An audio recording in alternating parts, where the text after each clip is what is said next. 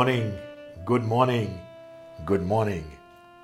I'm glad to be with you today and to share with you in these devotions. I trust that morning after morning that your heart is encouraged and that your relationship is getting better and that some of the things that you would have heard you are attempting to try in your marriage and that with the help of God you will enjoy your relationship together. William Featherstone in his song My Jesus I love you the second stanza he said I love thee because thou hast first loved me and purchased my pardon on Calvary's tree. I love thee for wearing the thorns on thy brow. If ever I love thee, my Jesus, it is now. Love is what we are talking about. This morning, we want to take it a little deeper and look at what matters in a relationship.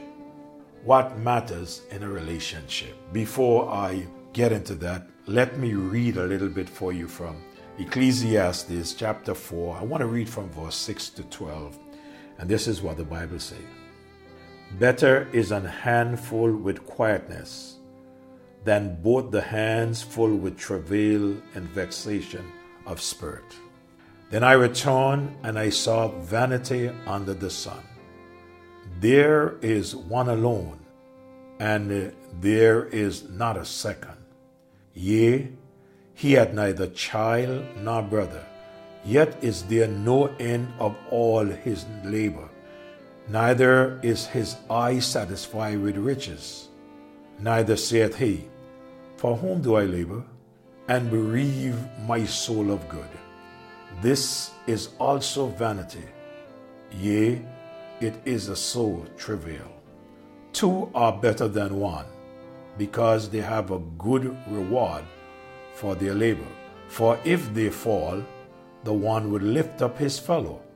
But woe to him that is alone when he falleth, for he hath another to help him. Again, if two lie together, then they have heat. But how can one be warm alone? Verse 12. And if one prevail against him, two shall withstand him. And a threefold cord is not quickly broken. Let me spend a little time this morning and share with you what I believe that matters in a relationship. One of our great speakers said at a church development conference that he came home one day and his wife had gone to the closet, took out all her stuff, packed them up in suitcases, and said to him, She is fed up with church, the people, and everything else. She had enough, and she is going. In his wisdom, he then went to his closet, got his stuff, packed it, and then said to her, You are right. I feel the same way. Let's go. And then he asked a question But where are we going? If the truth of the matter were told, many more people would say, I sometimes feel the same way. The strength of a church is not how many people join that church, but how many families and singles following the word. That's the strength of a church. I did some checking some time ago, and I have noticed that the divorce rate back then was shocking.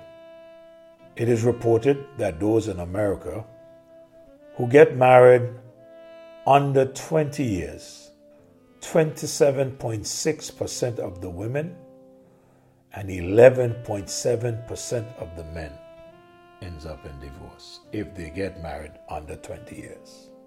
It is reported that if they get married between 20 and 24 years, 36.6% of the women and 38.8% of the men ends up in divorce.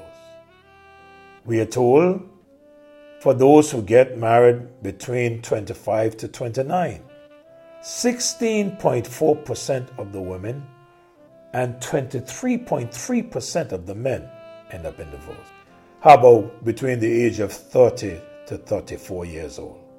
We are told 8.5% of the women and 11.6% of the men. The numbers are going down.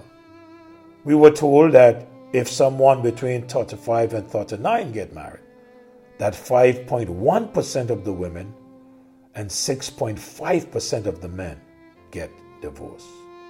The divorce rate in America for first time marriages and second time and third time, it is said 50% of first time marriages ends up in divorce.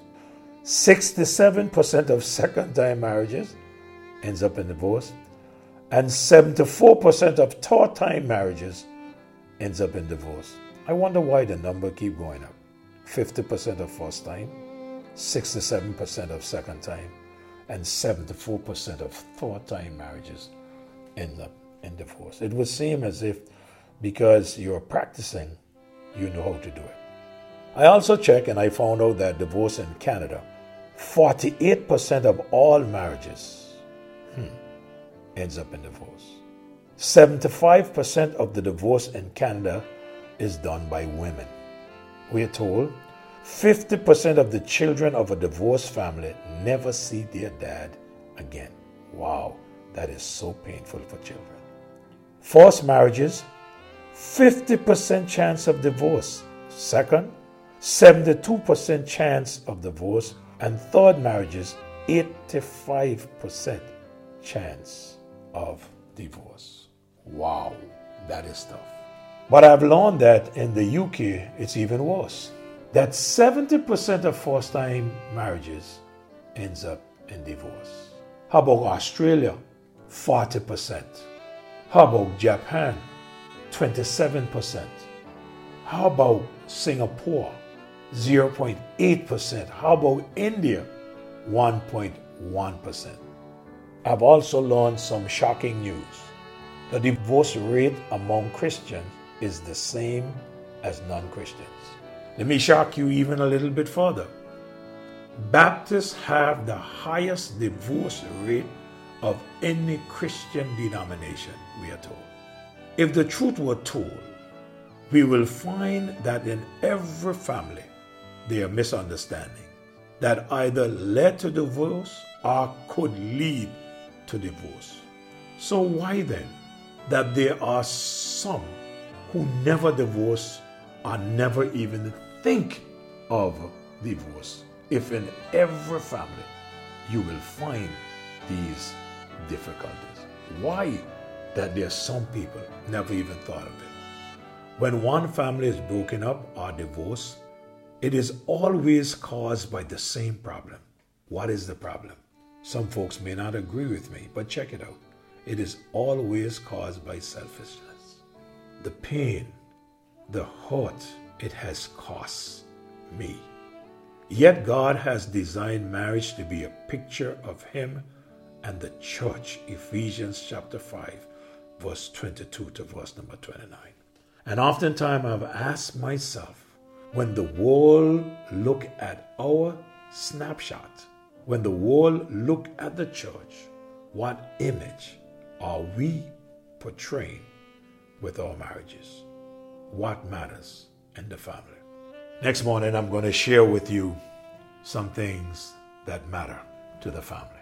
Father, thank you so much. Oh, we need your help, and we pray that you will help us, dear Lord, to apply to you for help. And God, help us to realize that you set up the family for it to be a picture of the church. And the truth of the matter is, so goes the home, so goes the church, so goes the society.